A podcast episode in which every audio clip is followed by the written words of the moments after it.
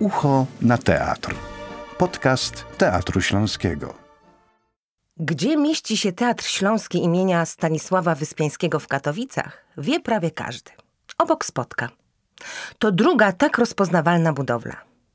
W Katowicach nie umawia się jak w innych miastach na rynku czy pod ratuszem, ale właśnie pod teatrem.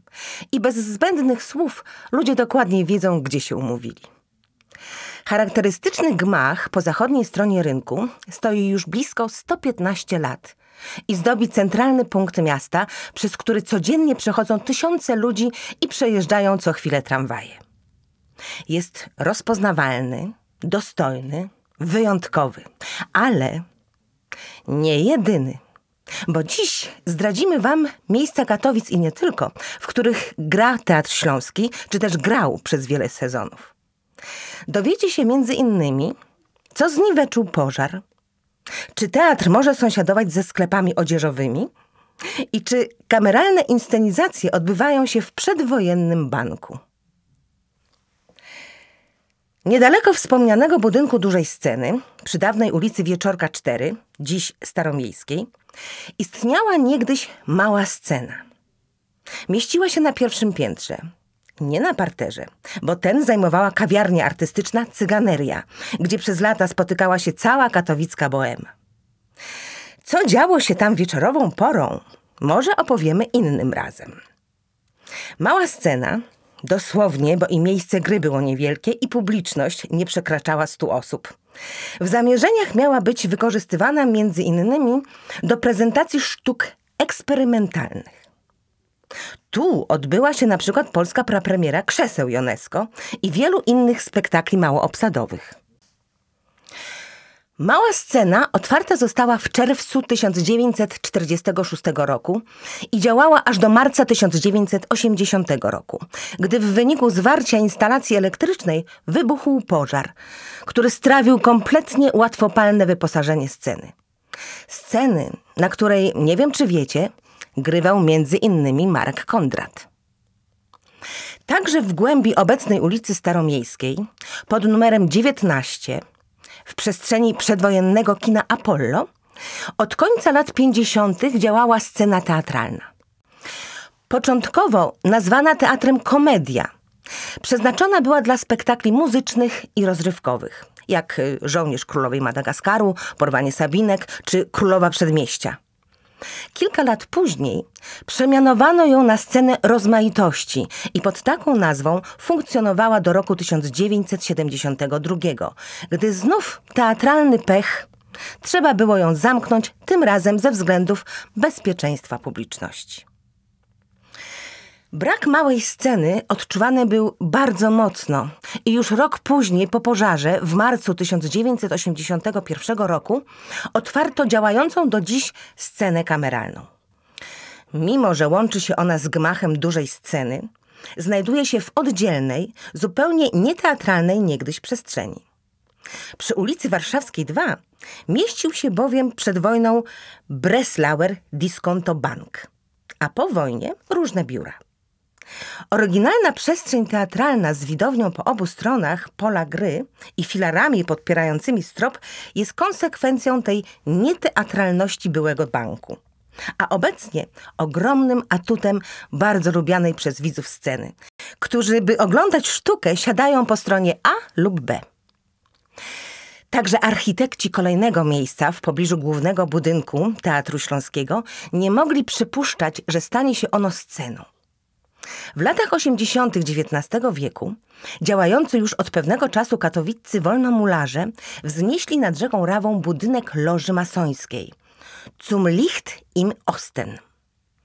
Później opuścili to miejsce, ale pamięć o loży masońskiej przetrwała.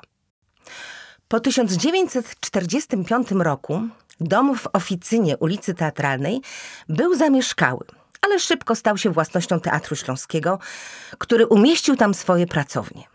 Między innymi w dużej sali na pierwszym piętrze działała teatralna malarnia. Od niej też przyszła scena wzięła swoją nazwę. Scena w malarni otwarta została w 1992 roku. Jeszcze w bardzo spartańskich warunkach, które tworzyły dodatkowy walor tej przestrzeni. Znów, podobnie jak kiedyś mała scena, scena w malarni służyć miała różnym eksperymentom scenicznym, spotkaniom, koncertom i innym formom ekspresji teatralnej. I to zadanie wypełniała znakomicie, o czym świadczyć mogą chociażby spotkania z tak wybitnymi gośćmi jak noblista Józef Brocki czy Sławomir Mrożek. Premiera jego sztuki Kontrakt towarzyszyła ponownemu otwarciu sceny w malarni po remoncie w 2012 roku. Do stałych scen Teatru Śląskiego dołączyła ostatnio przestrzeń zupełnie niekojarzona z teatrem. Galeria Katowicka. Na jej drugim piętrze, w podcieniach betonowych kielichów dworca kolejowego, w grudniu 2015 roku otwarto scenę w galerii.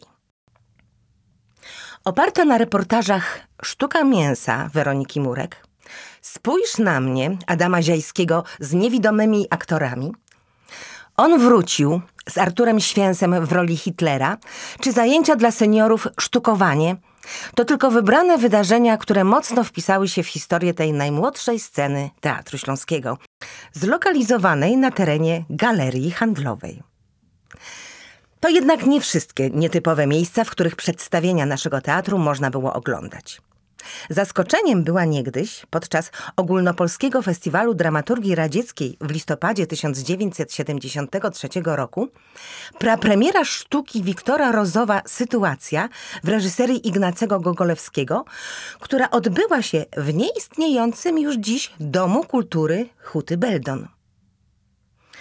W ostatnich latach poszukiwania nowych przestrzeni przynoszą znakomite efekty artystyczne. Głośno było w całej teatralnej Polsce o naszych spektaklach granych w przestrzeniach pokopalnianych, czyli w industrialnym szybie Wilson w Nikiszowcu.